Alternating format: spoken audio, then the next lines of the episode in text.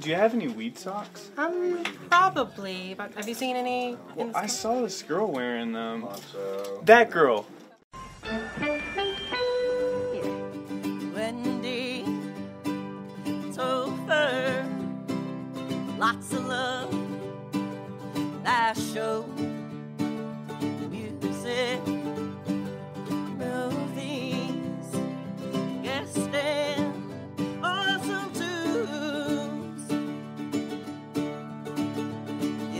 Show for me and you. It's the one you love to listen to, with words to help improve your life. Oh, helping folks, it's what they do. Oh, laughter's medicine too. You are tuned in to the Wendy Love Edge Show with Topher Kogan, where health, wellness, music, art, and plant medicine meet, and all of your health choices are your own. This is Season 3, Episode 23, Quarantine Edition 13. And here's Topher. Hey, Wendy. Hey, do you want to play a game? I do want to play a game. Okay, today's game is called 10 Minutes. 10 minutes, all right. I'm with you. All righty. What have you been up to? What have I been up to? Well, let's see. I have been tap dancing a little bit for exercise, and working on something for next season with it. But it's been kind of fun, and now I have boards outside because I think I was like nicking up the floor in the home. Is that what those boards are for? Okay. Yeah. I thought it was for like some farming stuff, but no, okay, it's tapping. Good. So Sarah Lothan went to Lowe's yesterday and brought those over so that I could tap on them. And so, yes, I was outside doing it. It felt really kind of funny doing that, but it was fun. What else have I been doing? Really kind of uncoupling from my phone, so it's not attached to me. I'm leaving it places and shutting it off and trying to be more in the moment and not so attached to it. So it's been good. It's been really good, actually. Feels very free. The phone, sometimes I know you don't feel that way. You're not so connected to your phone like I had been. But you can get sucked in there and spend 2 hours go by when you could be doing something else. Yeah. Well, you know what my problem is with the phone is that, you know, I always have to be listening to something or having something playing. So like there'll be times where like I can't find anything like to watch or to play or to loop, you know, just like in my ear. And then I'm just like, I can't do anything until I find something to listen to. And like, and so I'll just sit there for like, just like 30 minutes, you know, increments, just like looking for something. And I can't just sit in silence. So it's an addiction. Yeah, I think I see you often, like I'll see you and not realize you have them in, even though they're in probably most of the time. Oh yeah, no. But I start talking and then I'm like, oh, he can't. But that's interesting. So that's just something you developed over time. You really want to have a soundtrack to your life. Yeah. Yeah, which there are some times when I'm like, okay, I'm not going to wear any headphones today just to give my ears, you know, a break and to, you know, let them breathe. But it's hard. It's hard not just having something playing. Right. Yeah. So what do you think about everything that's continuing to go on in the country? I feel really hopeful that real change is in the air. And that's going along, you know, I'm a little bit older than you. so I've been watching this and living it for a long time. Not being a Black person, of course, but still as a caring, compassionate person that wants equality for all people, I have to say this situation, it looks like there's change in the air. Yeah, it does. It does. It feels different. It feels like the momentum. It doesn't even really feel like momentum anymore. It feels like enough people have just kind of said like, okay, no, we are fed up. Mm-hmm. And now we like, you know, and like, and the old thing of like, when you know better, you have to do better. And I think that's what a lot of people are finally getting is like, okay, here is how we do better. Doing better is not just being nice to the Black people, you know, it's bigger than that. It's bigger than just nice. It's bigger than just a job. It's bigger than just a hashtag. It is functionally changing how America treats Black people on every single level. So yeah, I mean, that's the hope. It looks like that's happening. I'm seeing people, you know, come out and apologize. NASCAR banned the Confederate flag mm-hmm. at their event. You know, I'm seeing these big organizations that maybe, you know, let's, you know, give them a little benefit of the doubt. Maybe they didn't realize what it really means to fly that flag. And now they're saying, we realize what it means and we're going to do something, you know? But yeah, things. Well, I don't know if they didn't know what it means. I think what it is, because I think it kind of goes back to people that have racist tendencies that don't consider themselves racist. I mm-hmm. think what it is, when it comes to the Confederate flag, is that so people know that it's incendiary, but they think that it's not that incendiary. They mm-hmm. think, well, it's not that bad because I will get no negative thing from this thing, because even though there's a group of people that doesn't like it, enough people will stay silent about it, so it's fine. Right. I think they know exactly that it is that I hate to use the word, but that it is triggering. They know it's triggering. The mm-hmm. thing about it was that enough people weren't telling them, hey, I'm gonna stop if you don't take this out of the thing. Right. I mean, it's just like, you know, they just banned the Confederate flag from the Marine bases. Right. Yes. Well, and I saw today that that in the House they put together a package. Elizabeth Warren started this actually to change the base names. The Army and military bases around the country still have some Confederate. Mm-hmm. general names on them, you know, so, and the statues. So people say, oh, it's just a statue, it's our history. Well, you know, when you look at the history of Black people in this country and 400 plus years of systemic racism, it's a completely different picture to go into a city and see one of those statues. I mean, I don't mean to speak for you at all, but that's not my thought about it. Why would we glorify these people? I don't understand. No, and I know this is gonna sound a bit like maybe too much in the realm of fantasy for some people, but I think never mind. I'm not gonna say that. I'll say that in private. Anyway, but I was gonna say something and I forgot, and it was on. Oh my goodness! I don't know. This may be insightful. I don't know, or inciting. I don't really know. Yeah. I am really interested to see what NWA Pride does mm-hmm. with how they incorporate Black Lives Matter, if they do. I don't, you know, because that's also because it's such a. You know, Black people are so intrinsic into pride, like, so right, it'd be crazy if we didn't, but I don't know. Right. Well, and I think it may be because, for instance, in Northwest Arkansas, the Pride is online this year. People are submitting videos, so mm-hmm. I think it's going to be up to the submissions too. But yep. Then, as an organization, will they embrace this? I hope so. You know, I would like to see that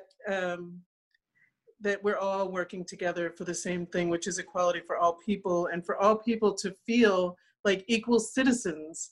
This is the thing that people, many white people, I don't think understand. Mm-hmm. That Black people often don't feel like equal citizens. Am I wrong?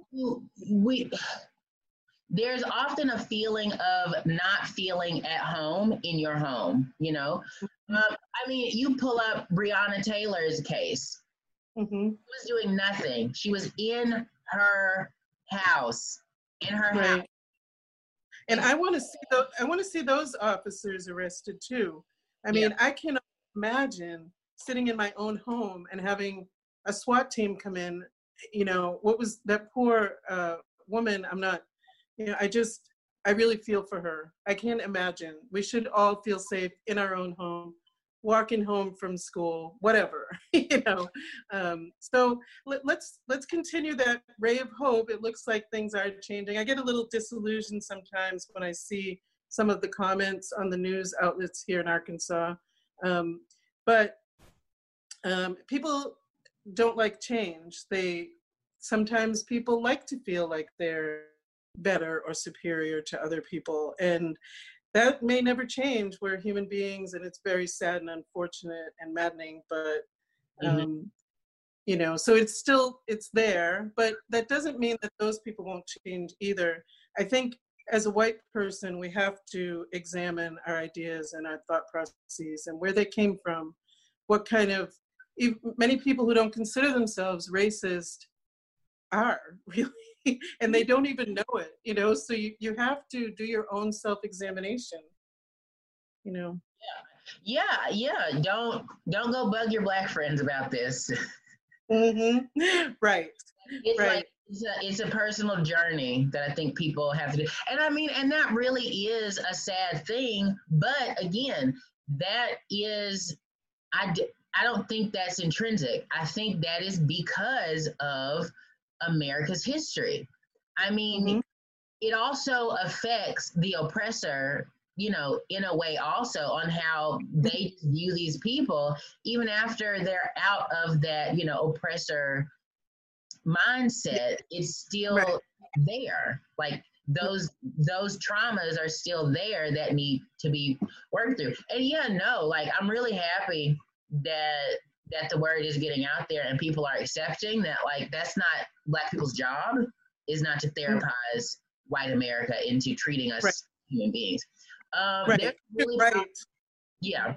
There's a really powerful video. I forget the woman's name, but she's standing, was it in Minneapolis? I can't remember. But basically, she is, you know, talking to this reporter, and I think it's from like the local news station, but she was basically saying that, like, the reason why all the looting and burning down stuff is happening is because, yes, it may be technically in their communities, they don't own anything in the community. They don't own the school. They don't own any of these mm-hmm. businesses.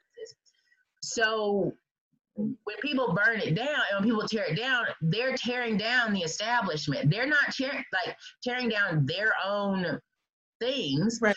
because America will do that for them. I mean, Tulsa, Rosewood, yeah. I mean, you know, like, constantly again and again, it happens. And, you know, and she finished the video with something that was so chilling. And basically she said,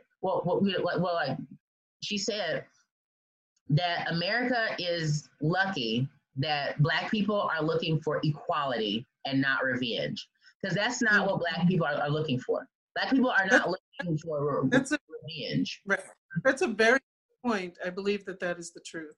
So mm-hmm. I'll have to check it out. So there's lots of good things happening. This change is happening in Minneapolis. So when people say that protesting does not do anything, that is not true. This time, with so many Americans on board with making change, I believe we're heading in a good direction. It's going to take a lot of time and effort on a lot of people's parts, but we're headed there, you know. Yeah. So this show today is really special because it's all about cannabis, actually, and women in cannabis. Mm-hmm. I did a nice interview with Steve Bloom, who's the editor of CelebStoner.com, and he made a list of now 1,400 women 1,400 women who should be recognized for their work in cannabis. And yeah, so it's pretty exciting. Lots of great women on the list. Yes, and oh my gosh, do you know who's one of those women on the list? I know several of them on the list. Well, I know one of them personally, but I'm not going to brag. Oh, right. I'm on the list. I'm so honored to be on the list. It's really exciting. And I well, you'll see the interview with Steve, but I love his motivation for doing this too. So yeah, so it's gonna be a good show. Since we're talking about cannabis, I have to say I'm excited today because I went to the dispensary here in Arkansas, Pure Spirit, and I got a strain I have not seen here, Bubblegum Kush. It's in a vape pen. Yeah. That's one of your favorite strains. It is Bubblegum Kush. So we call it Bubblicious, but it's pretty much the same thing. But it's so uplifting. It's a sativa. It's a hybrid, but heavy on the sativa. Mm-hmm. And so I'm so excited. This is the first time I've seen it in Arkansas. I'm hopeful there'll be flower soon also. But a close second is Limoncello, which you introduced me to. It's so good. It's so good. It's so good. It's very similar. Limonene is great for anxiety issues, and both of those strains have limonene. So, so they smell a little bit similar. When I smelled the Limoncello, I was like, "Oh, that smells familiar," but it's not quite, but it's close. The game's over. The game's over. Oh my goodness, it went by so fast. So as I said, this is season 3, episode 23, quarantine edition 13. And our guests today are the editor of CelebStoner.com, Steve Bloom, Dr. Uma Dhanabalan, Rena McCain, Mike Kinkle, and a featured music video from Candace Allen. The show is sponsored by Karis Healthcare and Buffalo Co. And let's get started.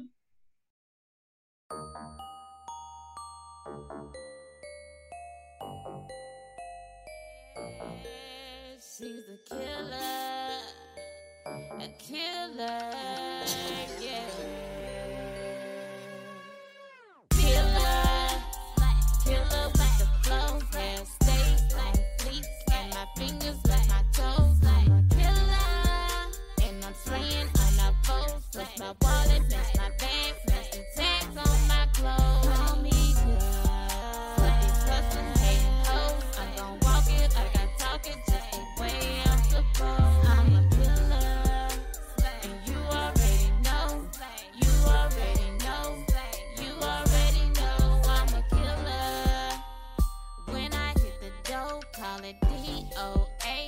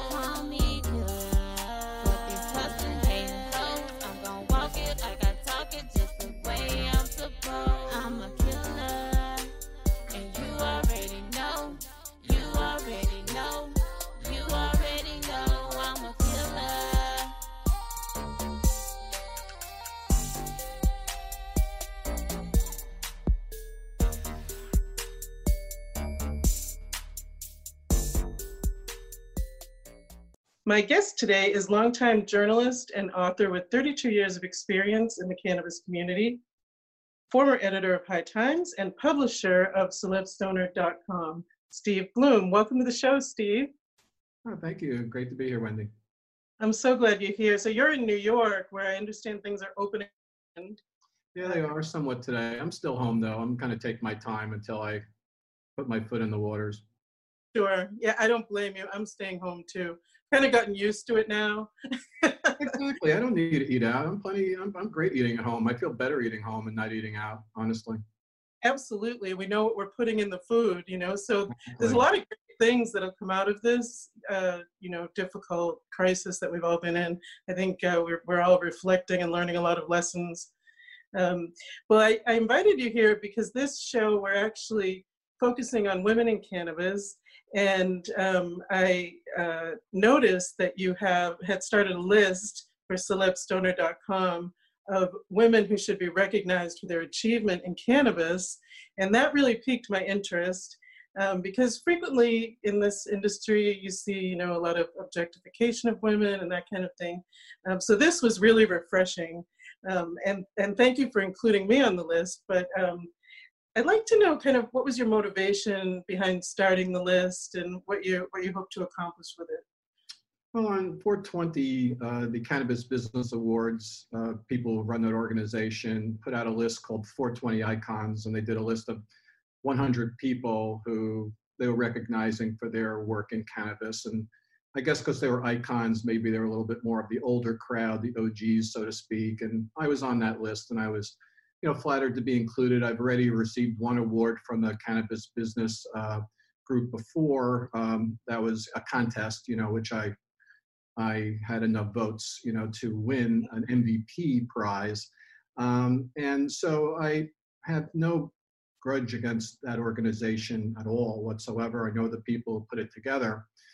So when I saw my name on it, I was flattered. And as I scanned through the list, it seemed a little light on women. It was a busy day, 420, so I didn't really focus on it as much as I maybe normally would. When I see lists, I usually go through them with a fine-tooth comb to see who's on it, who's not on it, and then form my personal opinion, whether it's a good list or a bad list, and whether how I want to promote it at Celeb Stoner. I like doing lists at Celeb Stoner when the industry, different organizations want to hail people in our community. I think it's a nice idea. But I've noticed recently in a lot of the women's lists, especially a lot of women who I think belong on the list don't appear on the list. Mostly activist women who got into the business but started as activists, people like Debbie Goldsberry or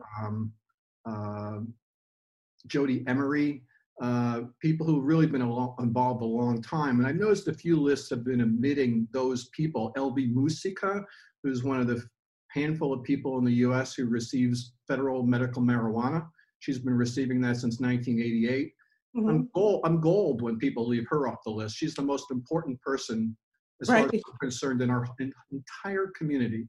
She's been doing it longer than anybody and suffered probably as much as anyone because of her condition and because of how the government has treated her with the terrible marijuana that they provide her with. The government weed, so to speak. Right. So I was offended by that, but it really took several women out on Facebook, Ophelia Chong and a few other women, to really raise the point. I saw the list was being posted around Facebook, and Ophelia especially made the point: only 7 women on this list of 100, and I had not counted. So once I saw that, I started to realize that they really had a problem. And I just, you know, it was 420, so it was a long, busy day, a lot of Zooming events and all kinds of, you know, celebratory stuff as best as we could do at home, as all of us were staying in on 420, presumably. And so the day went by, and then I woke up that night I received a phone call from Elvy, a 420 call. And I felt so bad that I couldn't tell her, and this lady is blind, that she is on this list, which she wasn't. And I wanted to tell her, I wanted to say, hey, Elvy, guess what? You're on this list. You're, you know, you've been acknowledged. And I couldn't even tell her that. It just made me feel bad.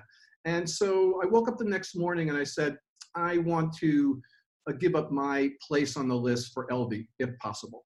And so I put that out there on Facebook, and I got some negative reaction from one of the organizers of the group, the Cannabis Business Awards, and it sort of, the negativity, you know, led me to write an article why I decided to give up my spot on this, you know, esteemed 420 icons list, and I wrote that, and then on the heels of that, I decided I would create my own list. What I think is a problem with most of these lists is that they're exclusive, and you know, they round it off to a number, you know, 100, you know, it's often a good number, right? 50. Right. Right. So it's just rounded off. So you're just going to leave a lot of people off, which is understandable. If you can do a list at 100, you know, and there's 1,000 contenders, you're going to leave off 900 people. So right. You have to be very careful with these lists to not offend people and to people understand maybe they're not ready to make the top 100. You know, they're new on the scene, and right. Other people deserve it if it's going to be a limitation. I decided to make a list that wasn't limited, so nobody could complain. You know, why am I not on the list?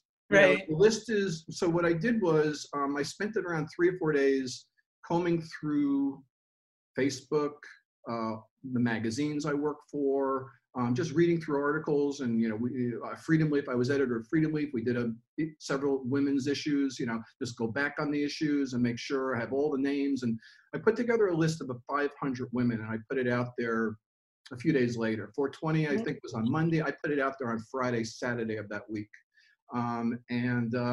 And so I put it out there with the idea, well, here's a list, and let's keep putting it together, collectively. It's like a collective list, an interactive list. And sure. The reaction was phenomenal. I mean, that day, it just sort of, the bells and whistles were lighting up all day long on my computer, on Facebook, with people suggesting names. And I just all day long are adding names. So the list went from 500 to 1,000 over that weekend. Wow. It was all thanks to mostly women, some men submitting many names to me. Some people, you know, I would have to say there were probably 10 or 15 people who really went out of their way and put together really good lists for me to go through. You know, they were just putting 10 names, you know, on Facebook in a row. How about this or that? It could be somebody from Canada who wanted to represent Canada. I got some stuff from New Zealand, all over the world, but primarily US. And I just kept on adding. And this went on pretty crazy for 2 weeks. So the list exceeded 1,000, and now the list is at 1,400. And finally, it's calmed down. Not that every woman has been represented, but I guess, you know, you move on to the next thing. But what I've done, after 3 weeks, I put it out again on a Saturday, you know, where I had time to kind of take in all the requests and put it out there again saying, hey, the list now is at 1,200, you know, who else are we missing? You know, so I did, and I'll do that again soon too, just to remind people who maybe are not familiar with the list, and, you know, and I could just add another 10, 15, 20, 100 names, and keep adding on until it's as complete as can possibly be. Right, it's amazing. So I love that, the positive energy of people reaching out and suggesting people, and it just, you know, mushrooms into something bigger and more inclusive that really is more representative of the community. Because when you describe that only 7 names out of 100, it's wonderful that you recognize that that is too small a percentage to represent women and their achievements, because there's so many that are doing fantastic things all across the country. And so I thank you for taking the time to do that. Many of the activists on the list, I know, it's pretty exciting for everyone, I think. And it shows the value that you place on women's contributions. Do you have any final thoughts about this and what you'd like to see happen going forward to continue this trend of including women in celebrating their achievements? Well, it's for everybody. It's diversity is, you know, beyond women. Obviously, we're in the middle of a huge controversy in this country over Black Lives Matter. And that's, you know, part of what we're dealing with here. Women, people of color being represented properly in our industry. I think we've made a lot of improvements. I've seen, I've come from 30 years in cannabis when it was very mostly white male, including me. And women fought hard to find a place in the movement. It was an uphill battle. And to be heard and to be treated as equals, because a lot of the original activists were men. And so they had their little male cults, Jack Herer and people like that, who are great, you know, leaders, but they're all mostly white males. And but things changed. You know, for me, things started to change in the cannabis movement in the 90s, when hip hop became a big force culturally in America. And a lot of the hip hop singers, rappers, performers were also marijuana advocates, and they wanted to be acknowledged for that. And I was working at High Times back then. I was one of the editors of High Times, and I focused on music and celebrities and entertainment. And so I had a role in putting a lot of cool bands in the magazine on the cover, many of whom were hip hop, many of whom were people of color. And I think the door really opened then, because it was very white, and it turned to more diverse landscape in the 90s, and certainly much more recently. I mean, things have changed dramatically in the last 5 years in New York, with a tremendous move towards diversity, which we just didn't have. So I really do think we've made a lot of good achievements, especially in New York, with diversity, and now with Black Lives Matter, you know, the biggest headline in the world, we're going to work even harder, you know, to try and make sure that there's this fairness and equity across the board in our industry, and that's obviously for women and for people of color. So I would say, you know, it's a bigger picture right now. Right, right, and I love that. And I noticed on CelebStoner.com the music section, and as you know, because you watched the show, we include music. You know, it's plant medicine, music, wellness, all brought together. And I think that's really important. The music moves the culture forward sometimes, you know, or it's representative of the culture, but yeah. Celebrities help drive things. And I've been involved in that, CelebStoner, you know, having done a lot of celebrity interfacing at High Times. I guess it's just something I'm good at. My background is I'm a music journalist. So I got my start writing about music. So I would interview musicians and review concerts, and, you know, go backstage and schmooze. And so I kind of had that already in my background. And then when I got involved in the marijuana scene as an editor at High Times, and I started focusing primarily on the music side of things or entertainment, I would do the same thing. I would just go to shows, and now I'm hanging out with all the bands and getting stoned afterwards, you know, or, you know, I'm the High Times guy, and they all want to hang out with the High Times guy, you know, whether they knew me or not, they thought I probably had some good weed. And so you know, so I built a lot of friendships along the way there. And to this day, you know, 14 years after High Times for me, 13, 14 years, I'm still friends with Ziggy Marley and B Real and the Slightly Stupid guys and 311 and Redman and Method Man and people like that I've known for years, you know, and it started at High Times. Fishbone, I go to their shows all the time, and I check up with all these bands that I first met when I was at High Times, and, you know, just we have a great bond. And so music and cannabis definitely have that history, you know, so yeah, that's a great thing.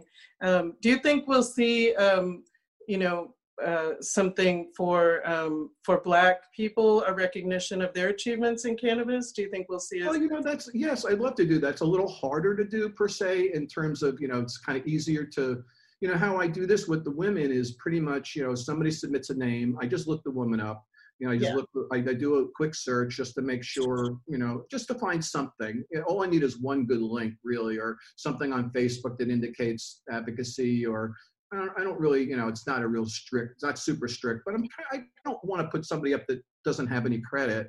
Even if somebody put it out there, but most people, they put it out there, it's for a reason. And generally, I mean, there's almost everybody is on the list. I've only taken off a few people because somebody said, oh, so-and-so it's not worthy or whatever. But for the most part, everybody's worthy. With, you know, people of color, it'd be a little harder to do it.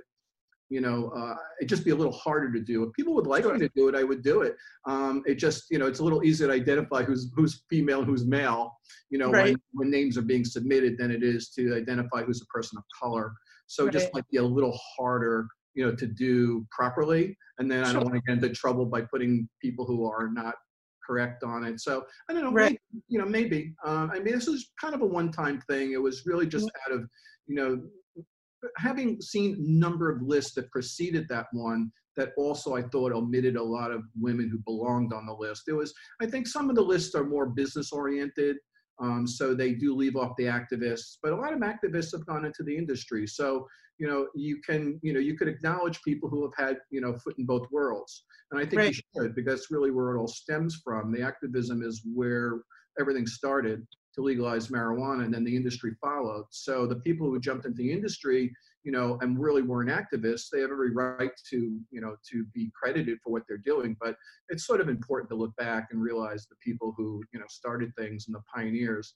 So, so that's sort of important to me, and recognizing women especially. But maybe, you know, maybe I'll find a way to do the same thing with people of color. I'll give it some more thought. Awesome. Well, thank you so much for joining me. How can people get in touch with you? Through CelebStoner, pretty much. Also my Facebook account, you know, I'm pretty easy to find on Facebook, Steve Bloom Dude. And yeah, and CelebStoner, my web, my CelebStoner Twitter page, Instagram, mostly Facebook and Twitter. Kind of heavy on Facebook. I like the conversation on Facebook that we can have. And yeah. And it could go many directions, but at least, you know, you can have a conversation. So I kind of like that. It's kind of a, you know, you can debate and discuss and, you know, and try and figure out things. And so that's where I'm, you know, I'm easy to find. Excellent. And it's celebstoner.com if people right. want to go. Right. And I'm also editor of a couple of other magazines. One's called Marijuana Goes Mainstream, and the other one is The Complete Guide to CBD. They're, produced and printed by Centennial Media, and those magazines, when people are back out in stores, they can find them in Barnes and Noble and Whole Foods and places like that. Excellent.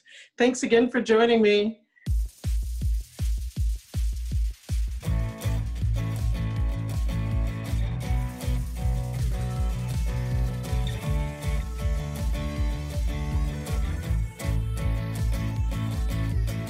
Today I have Dr. Uma Dhanabalan, who is a highly respected physician trained in occupational and environmental medicine and a fellow of the American Academy of Family Physicians and Cannabinoid Medicine Specialist. Welcome to the show, Dr. Uma.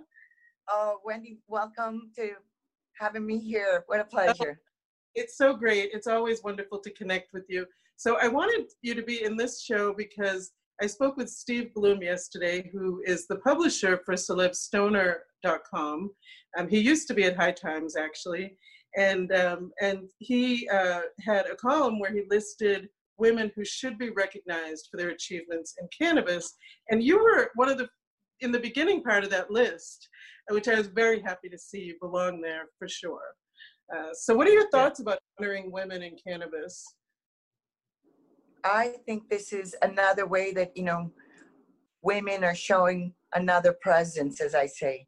In our Hindu culture and in the Indian tradition, you'll see many goddesses and gods, and the female goddess is usually the one that has many multiple arms. And I feel that, you know, this is another facet. It is the female flower of the cannabis plant that has really been used for so many medicinal products, not that the other parts are not equally important, but as far as when we talk about the medicine, it's the female flower. So I think it's very appropriate that women are being recognized involvement with the plant. That's a really good point. I was so happy to see the list because I think sometimes in the past and maybe even present, women are shown in more of an objectified manner in the cannabis world, and yet there's so many brilliant women like yourself that deserve these kind of honors, that are helping people to understand that cannabis is medicine. So I know that's what you do. You help people to understand the medicine. I really believe that food is medicine, and cannabis happens to be food and medicine. And that is one of the things that Dr. Uma says, is that what we eat and what we consume, not just what we put within our bodies, what we surround ourselves, is very important because it affects us mentally, it affects us emotionally and spiritually. And this is where this plant is able to impact all of those facets and much more. Right. And so you're absolutely, I love hearing you talk about it. It just makes my heart happy. And I love the work that you do. So you have moved your office from Natick, Massachusetts into Cambridge in the city, which is a little more centrally located for people, isn't it? It's more centrally located, but with the advent of this COVID in a positive manner, it's actually brought about telehealth to what it should be used for. And I've been involved with telehealth for many, many, many years. And the concept of electronic medical records is nothing new to me. So this has actually been another venue now to reach more people. And depending on wherever the location may be, I think having the aspect of having telehealth incorporated has made it much more easier no matter where we are. Right. Right, absolutely. I agree with you for all parts of medicine. But I know, like here in Arkansas, they weren't letting physicians do the cannabis visit on telemedicine until the health crisis hit. And then suddenly they're able to do it. So I'm hopeful that it will stay that way because there are many patients who are very sick, you know, who... Absolutely. You bring up the point of, you know, these regulations that have changed due to the COVID. In Massachusetts, I had to file a waiver to be able to do the certifications. In Florida, they would not let new patients be certified by telehealth. They only let, and I'm like, really? Like, why? Why are you putting more barriers and not making it easier? Especially, like you said, the people that are ill, that really don't need to be in contact or getting out. And if we're saying we're trying to minimize the exposures and protecting the people, well, having an opportunity to have an initial visit as well as a follow-up visit through telehealth is, I think, much more feasible and should be an option. Absolutely. So I first met you, Dr. Uma. We talked about ending the drug war and opiates. And I know you've done a lot of work in this area. I've seen you speak so passionately about it. What are your thoughts now with what's happening in the world and this problem? This is a very important part that you bring up because just as things have opened up for being able to do medicine, there's also certain things that have been removed.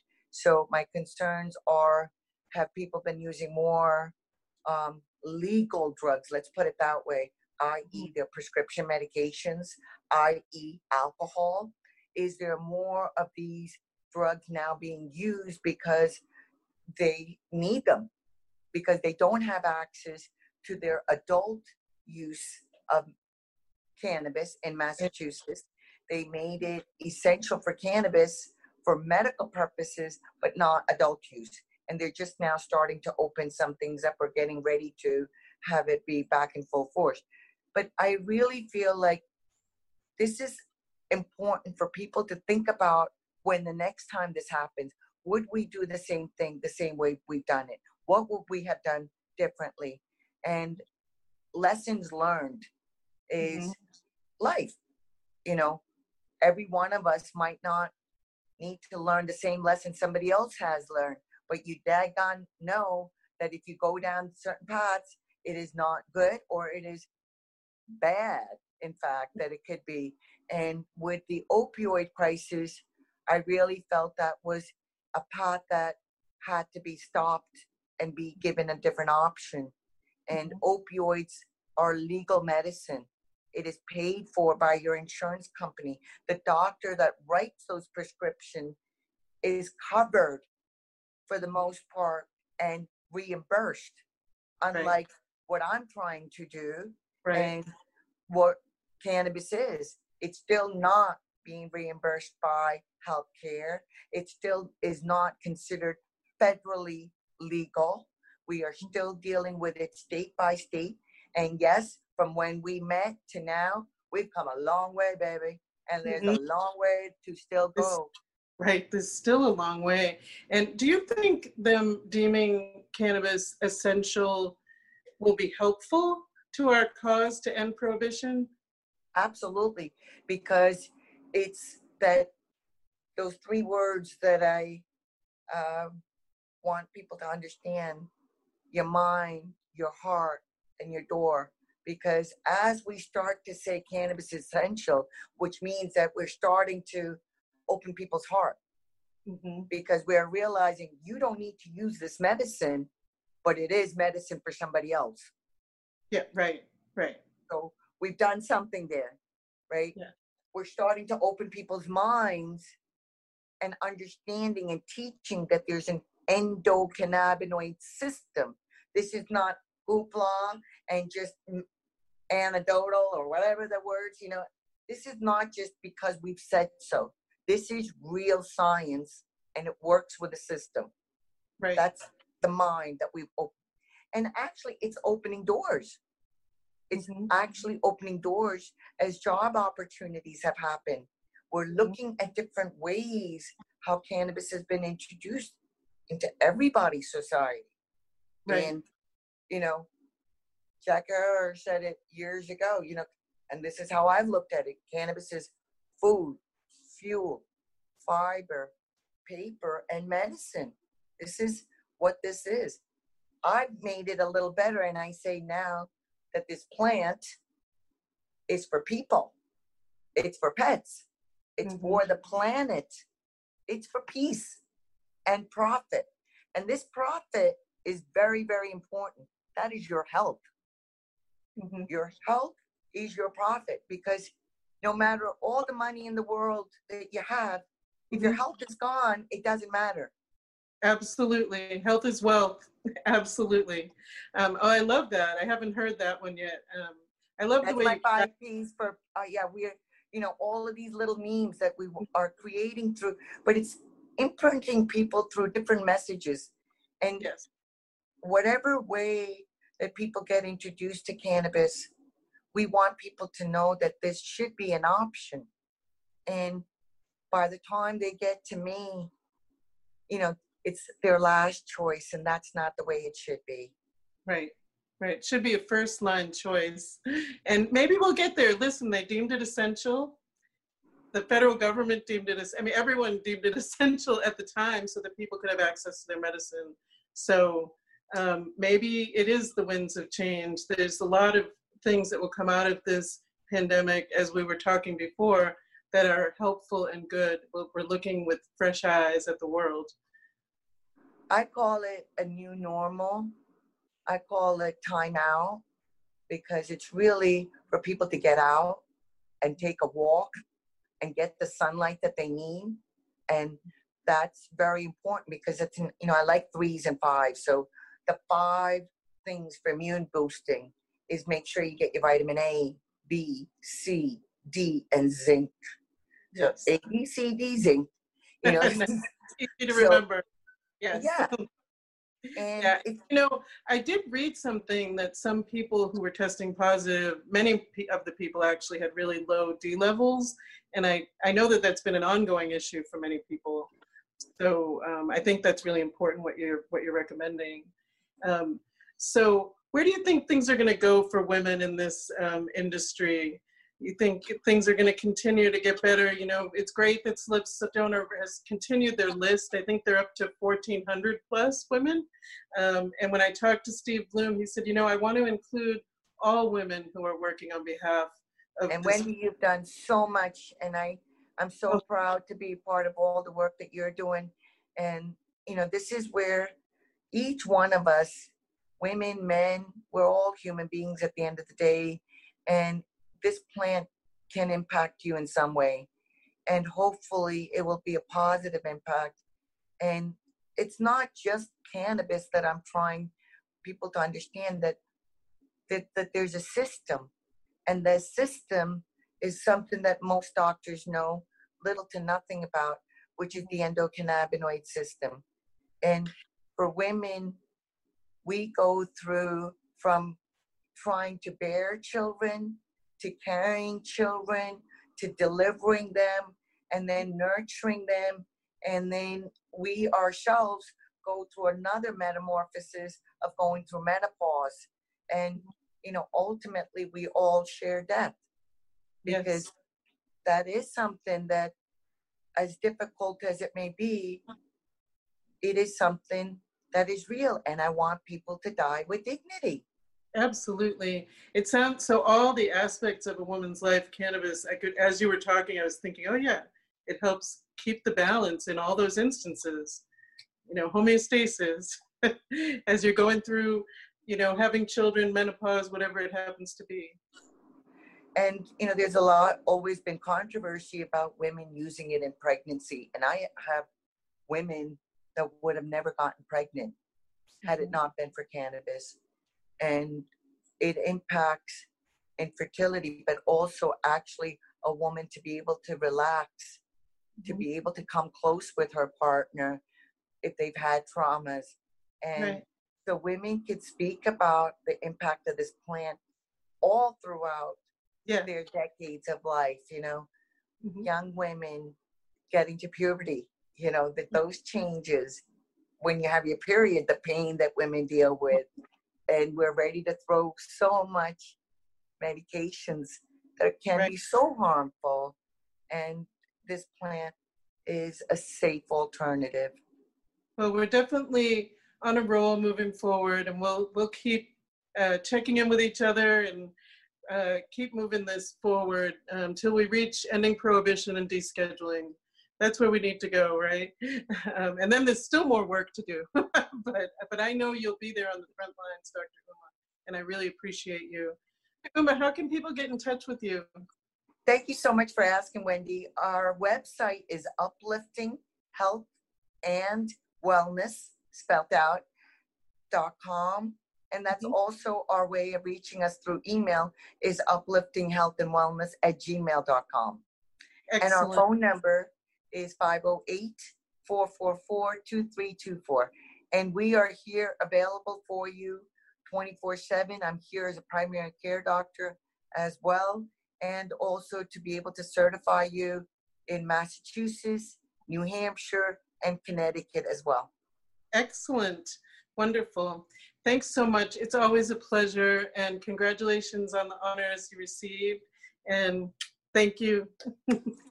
I love you, Wendy, and I just want to leave people with the message. Cannabis is not an entrance drug. It's an exit drug from pharmaceuticals, narcotics, alcohol, and nicotine. And also remember, safety first and do no harm. God bless. Be well. Thank you. Bye-bye. Bye-bye.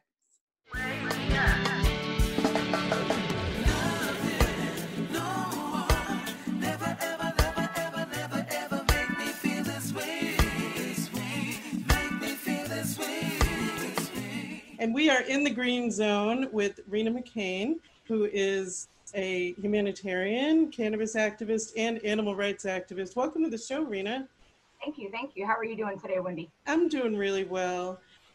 So you were nominated in CelebStoner magazine as one of the women who's changing cannabis. I believe that's what the list is. And so I just wanted to talk with you about that first, and how that felt for you. I know you have a long history of activism.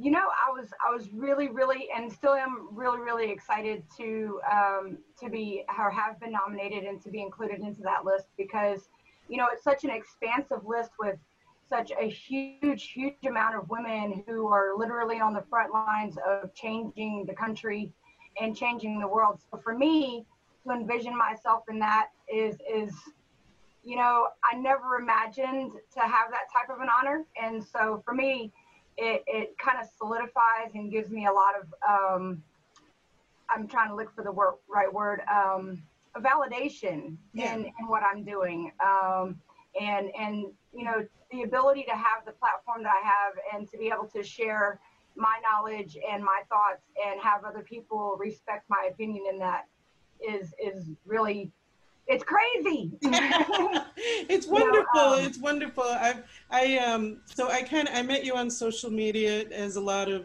cannabis activists kind of find each other and connect. And I always, you know, wait a little bit and see what people have to say about different things. And I just felt kind of a connection with you. I think we have similar thoughts about the world. And I want to thank you for your work. So let's talk a little bit about your radio station and your platform. I know recently the name of the station changed, didn't it? Yes, it did. Sometimes in our journey of life, people are there for the whole thing. Those are very few and far between, you know, from start to finish. And sometimes we meet people on our journey that are going a different direction. And, you know, it's not that they're going away. It's just that they're going a different direction. And then sometimes you have to separate yourself because that's the way you spread your wings. Right. And so in this respect, all of the above applies. So we have changed our name of our station. It's now KM420 Radio. You can find us on www.mixler.com/KM420 radio. And it's all about cannabis. Right, and you're located in Texas. Yes. Where there's still a lot of activism needed and happening. So we have a platform and a radio station that's really pro-cannabis is amazing. Thank you for doing that. Oh, absolutely. And I have to give a lot of huge shout outs to Farrah Hunter, who is my counterpart and my partner in this. She's out of the Dallas area, so she takes over part and we share equally. She's my partner for the radio station. And I want to give her a huge thank you for everything that she does. She helps keep me motivated, and she's helped me strike a balance in the things that I want to do. And she's been a really great sounding board. So that's very much appreciated. It's really great when you find somebody to partner with that kind of can keep you on track, and you kind of play off each other and make things happen. So that's great that you found her. So tell me, how did you come to cannabis activism? Was it a personal story or? I can't really remember a time in my life whenever I didn't support cannabis. I grew up in a very non-conventional kind of a way. But cannabis, I guess the first time that I've ever experienced with cannabis, I was about 13 years old, and I don't know, it wasn't what I needed at the time, I guess, I don't know. Yeah. So for whatever reason, like I was very, very sparse in my experimentation whenever I was younger. Now I've had people that, you know, smoked around me, I've known people who smoked, and, you know, it never really bothered me one way or another. But now, whenever I was in my early 30s, my personal experience with cannabis, I was a previous heroin addict at one point in time in my life. And, you know, I quit on my own. It was a very, very tough type of a thing. I was sick from the addiction for a good amount of time afterwards. And then, you know, just over time, you know, our bodies start failing or we neglect them and things happen. And I found out that I had herniated discs in my back. I had at this point, whenever I started using cannabis, I had also discovered that and had gone through having cervical cancer and some other things. I was diagnosed with rheumatoid arthritis. And at 33, I was diagnosed with osteoarthritis. Wow. So I always kind of feel a little apprehensive about what I do with my body because, you know, I'm young in an old person's body and it's a little scary sometimes. Right, and all of those are inflammatory chronic conditions that are hard to handle. So you've got a lot on your shoulders. And then also dealing with the addiction too. But thankfully, the way that I quit, I never went to rehab. I woke up one morning and for me it was just, I got to stop this. You know, I needed to get off the roller coaster. Yeah. And, you know, for whatever reason that I was able to quit the way I did, I'm very thankful for it. But fast forward, I had the ability whenever I found out about my herniated discs to go to pain management. And of course, pain management always usually includes opioids. Right, right. And, I mean, that's what the health, mainstream health, that's what they have for us, tests, surgery, and pills. That's right. Well, it. Yeah. I wasn't real educated about cannabis at that point. I just knew that it helped, and I knew that people felt better. And so whenever I went to pain management, he had told me that, you know, well, he gave me the pills, you know, and I took the pills home the first time I went, and I set them on the dresser, and I'm like, you know, I had probably a pretty decent space of a few years by this time clean. Sure. And I had never really had the urge to go back to that. And I'm sitting here thinking in my head, I can take those, but if I take those, I'm going to be right back where I was. Mm-hmm. And that for me was not something I wanted to do at all. And prior to that initial doctor visit, I had smoked. And of course, they do your analysis and all that stuff. And mm-hmm. shortly, he called me and he told me that I needed to come in, that he needed to, you know, have a discussion with me and whatnot. And so I rode in a taxi cab for 2.5 hours with a bad back and no pain meds, no nothing. I really wasn't using everyday cannabis. Yeah, it was just kind of very sporadic. But it was enough to cause a positive urinalysis at the doctor's office. Mm-hmm. And well, yeah, it stays in your fat cells for quite a long time. So even if you do have a little bit, yeah. So, I'm so sorry. Wow.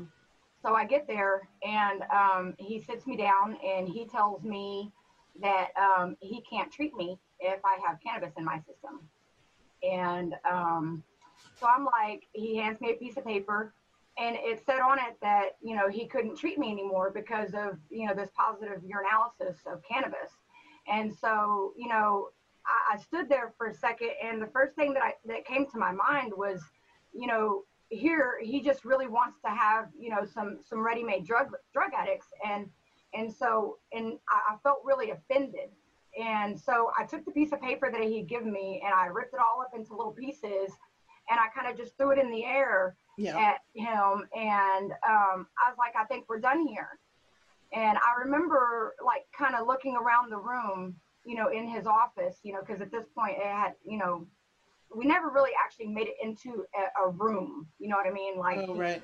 Because they treat people what they perceive as, you know, drug addicts. It dehumanizes you. You don't have to go in a private room. And I've heard that a lot from people. Yeah. Really unprofessional and ridiculous. But So I remember being really, really angry. And I was just like, you know, I will never, ever go back to using opioids. And, and I felt like that was like being forced as to being my only option. Mm-hmm. And so I had to wait around, I think it was a couple of hours for my taxi cab to come back and take me back home 2.5 hours away. And I remember sitting there and my back was hurting from the, you know, the first initial ride. And, you know, and I had really never, you know, went and bought weed, you know, and but I knew people.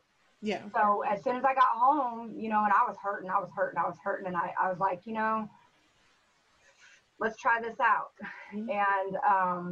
And, and it's been a go ever since. You know, I've never gone back to taking pills. I've never gone back to, you know, using heroin and, wow. What you know, and along the way, you know, what a story of strength.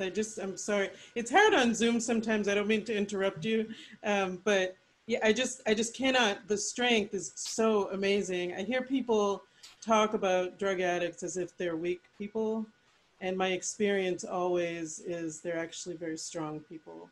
So you exemplify that for sure. Thank you. You know, I empathize with so many, especially people who are heroin addicts, because one thing that people don't fail to understand is that when you become addicted to heroin, if you wanted to quit, you literally have to make time to quit. Mm-hmm. You know, it's not something that you can just wake up in the morning and be like, hey, you know, I'm really done with this, you know, right. Because nobody has time for the sickness and nobody understands the sickness. Right. You know, because they're not looking, again, it's, you know, for whatever reason, they're dehumanized and not looked at as people who need mm-hmm. health attention. It's been criminalized. You know, there's so many facets of this, you know, as a humanitarian and activist for so many things there. Once you start with activism, you realize it's a big puzzle of many issues. It really is. It really, really is. And they're all so very, very intricately interconnected.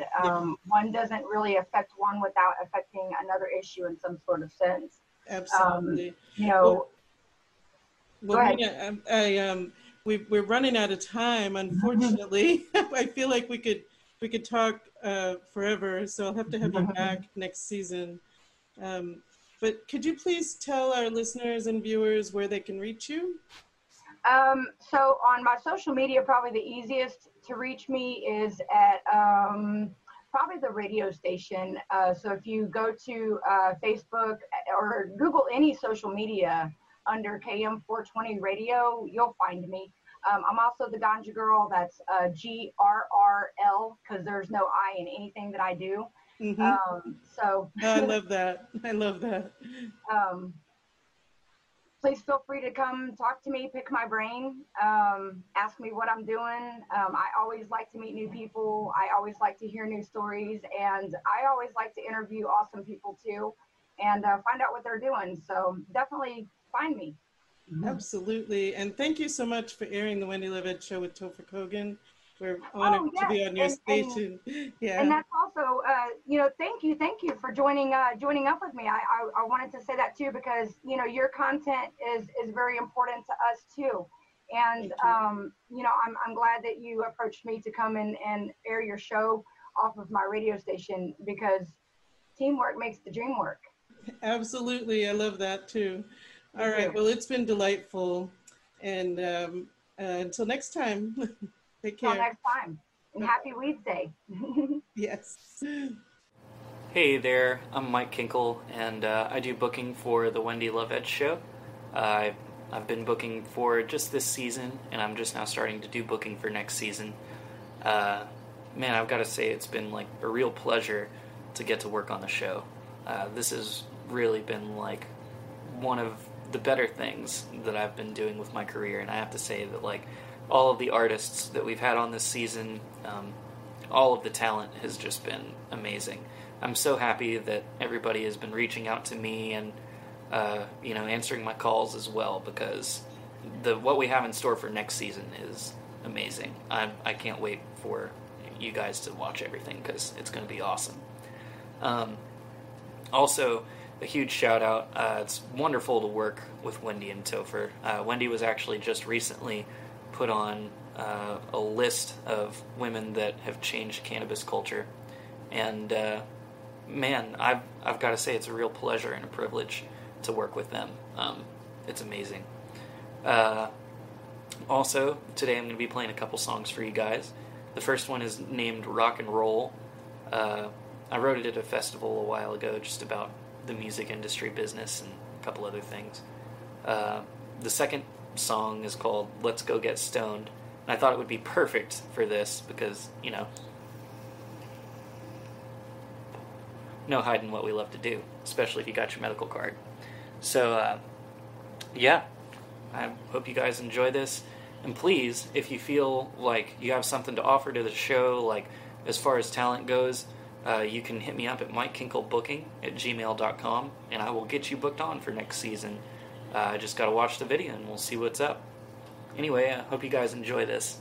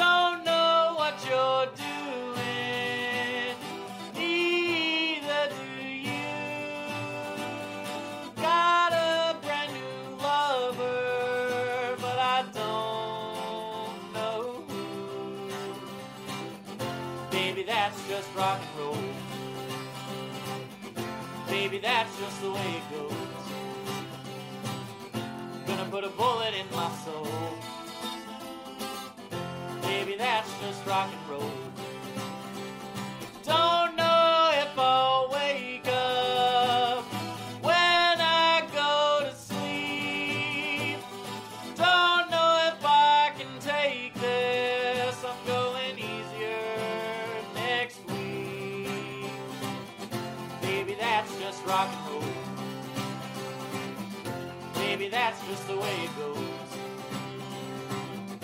Gonna put a bullet into my soul. Baby, that's just rock and roll.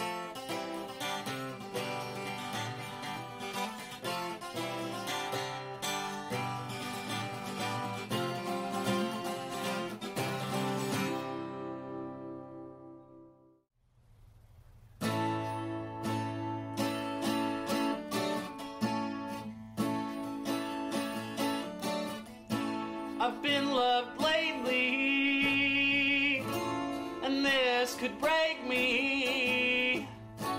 You know she has me by my heart. You only love me when you're lonely, and I've played my last card.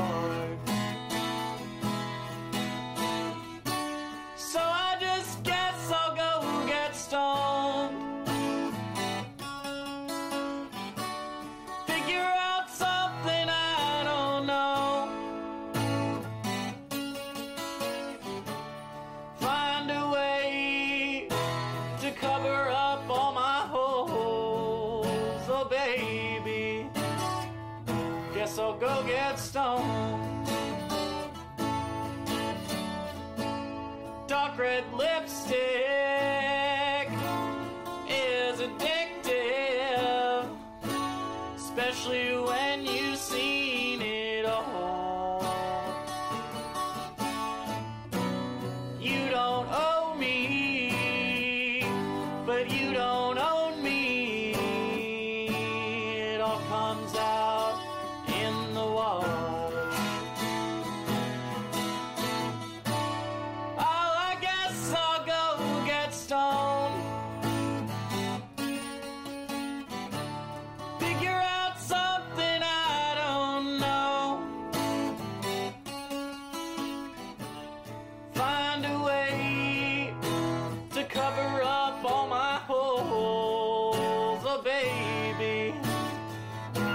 So go get stoned.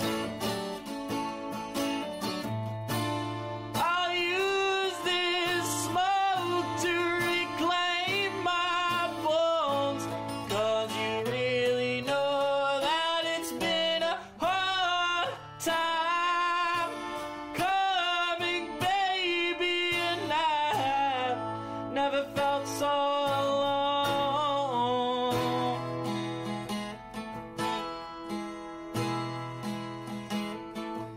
So do me a favor and just stay away from this place I call my home.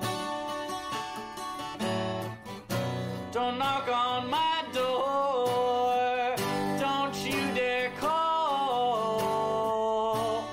I just wanna be left alone.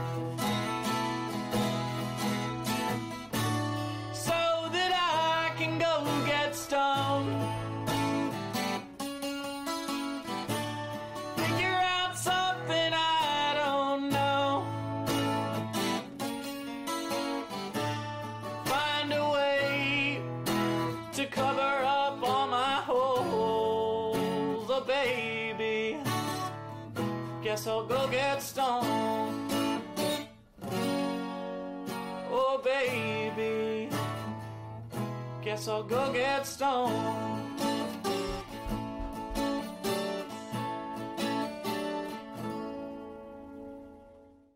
Hi, this is Joe Grumbine with the Human Solution International, and I would like to tell you guys about the Walk for Change. And so, about 1,000 or 2 or maybe 10,000 people have decided over the last 6 or 7 months that it's time to make some changes in the world, and we've decided to march across America as a tool to gather support and share our message. And this is growing quickly, and I believe that we're going to be launching in September. It's been moved from June because of all the crazy things happening. We'd love to get you involved if you want to participate, walk, sponsor, get involved in any way, shape, or form. Visit us on our website, walk4change.us. Thank you.